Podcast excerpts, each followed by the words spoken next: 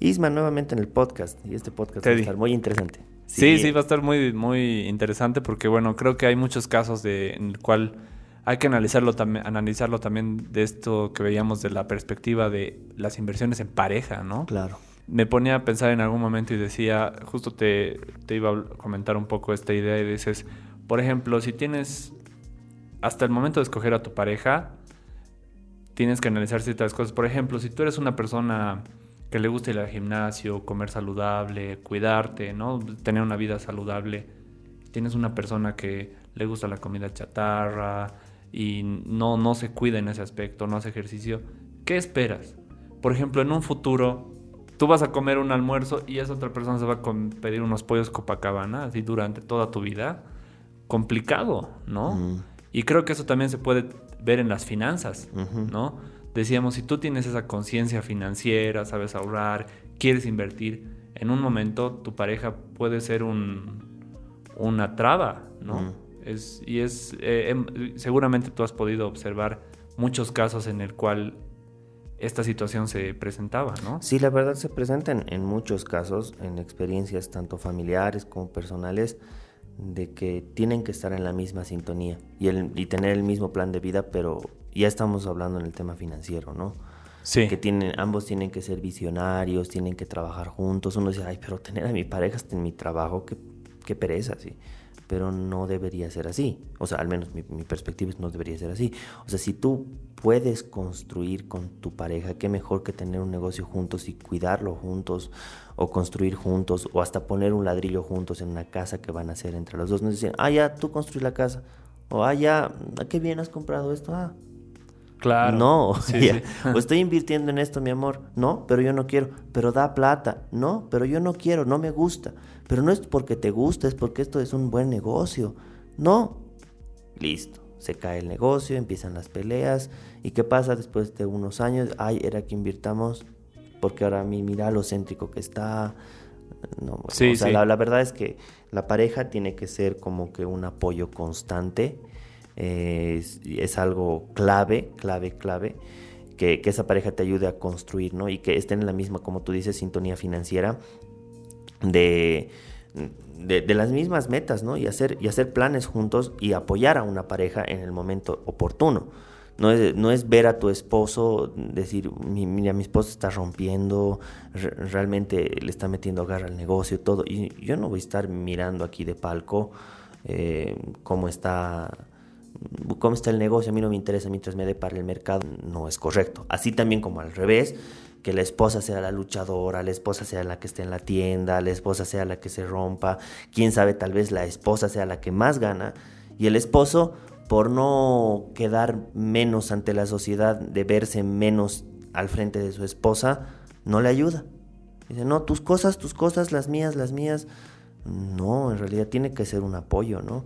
Y el problema es que se pierden muchas oportunidades por esa inconsistencia o incongruencia, ¿no? Sí, yo creo que igual se presentan dos situaciones eh, que también me puse a analizar el otro aspecto, ¿no? Uno es que, por ejemplo, como dices, esa persona, la, pareja uno, sea la que sabe invertir, invierte, le va bien, y, la, y, la, y, el esposo esposa directamente no, no concuerda en algún momento y se convierte en una traba. Pero también me pone a pensar las situaciones en las que por ahí la persona que quiere invertir empieza a invertir mal, se gasta el dinero y demás, y a la otra persona también le vale y no tiene conciencia de qué está pasando con la plata, digamos, ¿no? Y de la nada, ¡pum!, se esfuma todo, ¿no? Entonces creo que en ese sentido, por eso tiene que haber esa sinergia entre ambos, ya sea porque estés manejando bien las inversiones de la pareja, de la familia, o también si se estuvieran desviando las inversiones, ¿no? Mm. Claro, y, bueno, puede haber el, lado opuesto de que una persona sea visionaria y la otra persona sea la traba. Puede que ambos sean la traba y que no tengan aspiraciones a nada y que estén conformes en su trabajo promedio, ganando promedio, que tampoco está mal. Sí. Pero aquí hay dos, dos cosas, ¿no? O sea, los que mm, están en, en, una vida promedio, con un trabajito y sueldo promedio, no todos aspiran a mucho.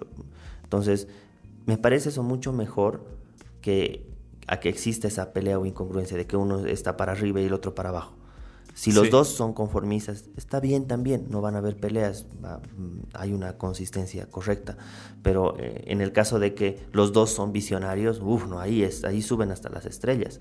Claro, Está bien también. Claro. Eh, pero que sí exista uno que vaya arriba y otro que vaya abajo, que no solo tiene que ver con las finanzas, tú has puesto en el tema de la alimentación y estilo de vida. Una persona que le encante la joda y las fiestas nunca va, nunca va a estar contento con, o, o- o se va a sentir cómodo con una persona que le guste estar en la casa y que sea más una persona hogareña, ¿no? Y no es Claro. porque no quiera apoyar a su esposo, sino que son así, son caracteres distintos, son, son vidas distintas. Sí, sí, y puede que, o sea, obviamente hay, hay, uno puede convivir con eso, Claro. pero llega un punto en el que efectivamente... Es insostenible. Eh, sí, o sea, algo no cuadra. Como dice Carlos Vallarta, técnicamente no hay nada de malo, pero algo no cuadra. Me encanta Sí, esa sí, frase. sí, sí, sí. Pero igual, en las finanzas, todo tranqui, vives tranquilo con tu pareja, pero claro, hay algo que como que no toma impulso. ¿no? Y sobre todo en esto que siempre hablamos, obviamente contigo, es esto de las finanzas, ¿no?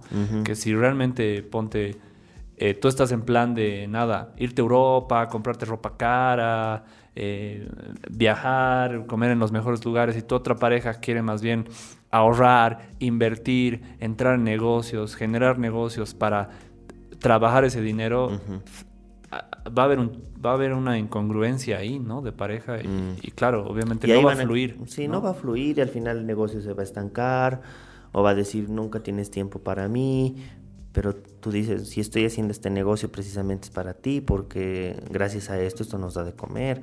Dice, no, pero yo te prefiero en un trabajo, tener las ocho horas y el resto tener tiempo para, para disfrutar. Porque no está mal, como te digo, son pensamientos distintos, pero yo creo que cuando uno decide a una pare- decide emparejarse con alguien, tiene que analizar más allá.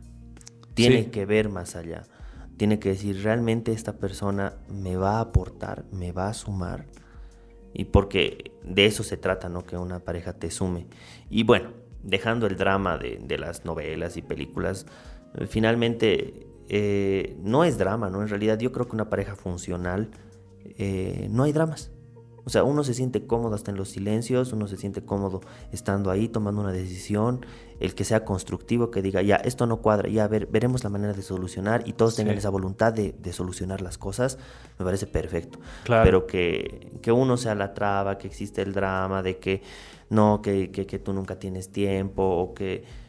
No, Sí. la- eso son cosas que uno tiene que analizar muy Claro. bien antes de estar en, con Y, alguien, po- ¿no? y posiblemente ahorita eh, pongámoslo, digamos, para, para no generar conflicto. ¿no? Por ahí, más que ir en, en lo positivo o negativo, ahorita me ponía a pensar, es como cuando vas remando, que uno de un lado esté con un remo yendo hacia, hacia un lado y el otro hacia el y el otro. y hacia estás atrás. dando círculos y círculos y Y círculos. no avanzas, pues. y no avanzas. Si ya sea que uno cambie de dirección o el otro, eh, ahí vas a ir hacia la misma dirección. Pero si uno está remando hacia un lado y el otro hacia el otro, vas a estar, vas a quedarte ahí estancado, ¿no? Claro. Y, y nada. Sí, chicos, Ah, aprovechando que hoy es Día de la Amistad. y- ah, cierto. felicidades, Ismael. ya, felicidades. bueno, este podcast se va a publicar hoy día y ya lo presiono a Isma para que lo publique. aunque Sí, sí, lo sacamos de una- de un poco tarde, pero Aunque sí. sea un poquito tarde. Pero busquen no solo a, a- a tema de pareja, sino amigos que les aporten y- y que su círculo sea de total aporte y crecimiento.